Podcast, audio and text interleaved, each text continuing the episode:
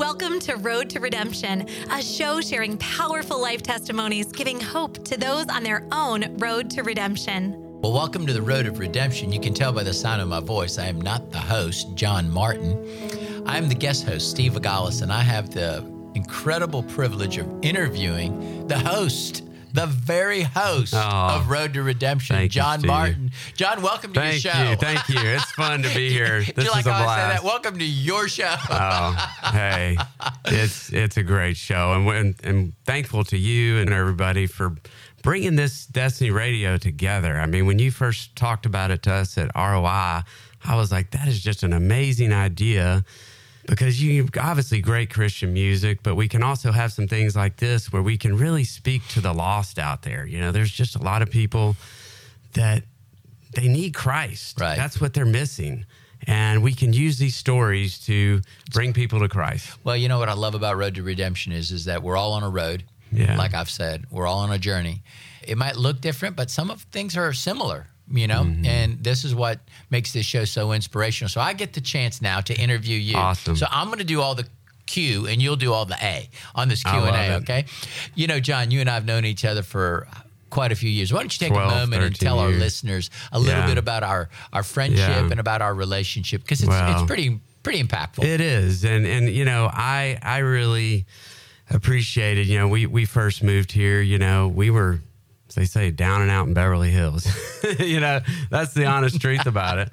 You know, we had, had come down here and wanted to move to obviously a beautiful place and be on the water, but you know, uh, really I was without a job, you know, and I kind of had, you know, I was actually doing a podcast and things like that, but nothing that was really bringing in the income I needed for my family. And you were so kind to sit down and listen to my story and, you know, pray with me. I remember, you know, you, you said, John, I'm on a fast with you and, and just, you know, lean into to, to something for you. So, so I really appreciate that. And that's, that's how it all started you know our friendship goes back a long way and you know one of the most powerful things about it is is i hear you always open and close the show or close the show really about how important it is to get to a small group go to a local church mm-hmm. and those aren't just words you've lived that john and the reason yeah. you've lived that john is because you've realized that nobody can reach their destiny by themselves nobody can get to where god's called them to be on their road yeah. on their own yeah. and god always uses the local church and he uses your fellow brothers and sisters it's not separate and you've always been that and that's what god's done with you and yeah. you know what's really cool is that you not only transition. Why don't you take a moment because mm-hmm. you know we live in an area that is transient a little bit. You know, you have oh, vacationers yeah. that come and go. You have military people that come and go that are listening. You know, all up and down the coast. There's eight military installations around here, right? Yeah. So as you transition from Atlanta, there was a transition that happened into your life. You transitioned from Atlanta to here, and you also transitioned careers. Why don't yeah. you take a moment and tell us a little bit about that road because it is a it is a a reset yeah. like you asked yeah. me on the last program. it was. It was a reset for me. And, you know, when I came down, I, I, had been in telecom for a number of years in Atlanta and uh, things. I was working for a company called Clearwire at the time, and it just really wasn't a, a good fit for me. Um, and I'd left a pretty good job with AT&T, you know, uh, to do that. And I was just kind of really just looking for what am I doing here, you know? So I came down here and – um, a lot of people said, you know, you should get into real estate. Uh, people told me that when I was in Atlanta all the time. And I was like, yeah, that's not me. You know, I rejected it. And my wife, Christina, multiple times said you should do real estate. And I just didn't see that. Um, but, um, you know, I was here at one of the men's nights at Destiny, uh, where, where the men's group get together. And, um, you know, my dear friend Price Rayner, he, he, he listened to me, you know, and he like we were talking about earlier about yeah. there are people in your life inspire you. And he said, you know, John, I'm gonna come in and meet with us. You know, we'd love to talk to you. And they gave me an opportunity, you know, to to come in and work for them. And they those three owners there mentored me. And, you know, I'm I'm forever grateful for them giving me the chance that they did. And I spent, you know, four or five years learning from them, being up under them just soaking that in, you know. So I, I really was blessed in real estate and really had a great start, you know, and, and, and did some great success. So I'm just, you know, I'm, I'm thankful for those people that, that really helped me. You know, when you transition from uh, geographically, then you also transition occupationally. That's not easy And transition is always there's tension in transition. You know, I'm sure you were feeling it at home. I'm sure you were feeling it, you know, income wise. You were always you were feeling it as is this is this really God what you have for me? And there's people listening all the time, you know, wondering, you know, about their transitions. You know, how do I transition mm-hmm. out of the military? What am I going to do? You know, mm-hmm. and I think that if I was to ask you what was one of the toughest things about your transition, you know, what was one of the what was one of the main tensions in your transition? What would you say that would be? Because people are always it, in transition. It was all the uh, time. Uh, it was it was really trusting in God to provide the finances. Yeah, you know, because I had I have a lot of children, as you know, uh, setting records.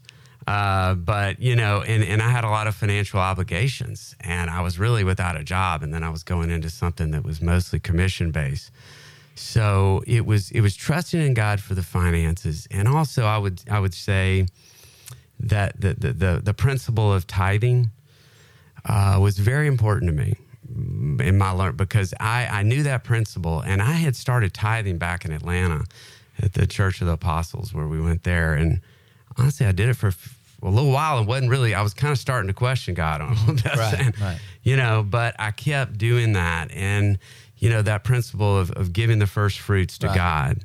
Trust. And I really saw that. And it's just a principle that I really just say for people, for me, I really, God comes through. He never, we never missed a meal. We never, you know, so it was a real testimony for us in that. You know, when you're faithful in one season, and there's listeners that are listening all, all throughout Northwest Florida, when you're faithful in one season, you'll see the faithfulness of the Lord in the next season. Yeah. And I think that's that's true. And sometimes you might it is a step of faith, John, as you were walking through your transition, but it was also it was it was adventurous. But at the same time, you know, I mean, it's like, oh God, you're moving yeah. me to Destin. I'm, I mean, when you leave Atlanta to come to Destin, that's radical. When you go from telecom, you know, to real estate, it's radical. But you know what? What was at the core? You were in sales in telecom. Yeah. And you're in sales in real estate. You exactly. know what I thought about, John? This yeah. is kind of cool because a lot of times people miss this in transition. That a lot of times it looks that there's some things that look different, but there's some things that are the same. You remember the story of Peter? Peter was when Jesus first met Peter. What did he do? He caught fish. fish. But then he said to him, "You're going to catch people." And you know, there's a commonality and there's also a difference in transition. Some things you're going to look different, but some things are going to be the same because you're gifted. And I think there's a lot of times people think that it takes different gifts in transition, but it's the same gift. It just looks different. When you think. Yeah. And, and, and I think a part of what I try to do is I, I make it, it's not about me, it's about serving others, serving Christ and serving others. Yeah. That's what I make my whole life about whether it's telecom yeah. or whether it's real estate yeah. or whether it's the gospel. Right. It's about serving others. It is. Now, you know? When you talked about trusting the Lord, you got a pretty powerful testimony. I yeah. mean, you really do. Yeah. You have an incredible testimony in reference to not just how God's blessed you, but more so in your home and in your family mm-hmm. with your mm-hmm. children. You want to take a moment yeah. and and just let people know a glimpse of well, yeah, we had uh, Christine and I were were told that we couldn't have children, and um, you know she she had a few miscarriages along the way, and man, it was really tough. And then we moved here. We saw Pastor Steve after one of the services. You were very kind to pray for us for that miracle, and other people did too. Of course, uh, many people prayed for this miracle for us to have uh, a child, and we it happened. I mean, against all odds, we we had our first child together, uh, uh, Christina and I, Christian. So it was such a miracle. He's a miracle baby. And then we had twins, Andrew and Sam, and then we had Helena. Uh, you know, so um, it's it's just been a real blessing. You know, the children, they are a legacy that you leave behind that no money or no not, no material thing can ever replace. Right. Those children. A lot of people think that you know, the, the, their portfolio or their jobs and all this stuff. Um, and, and, in my opinion, nothing replaces the legacy of your family.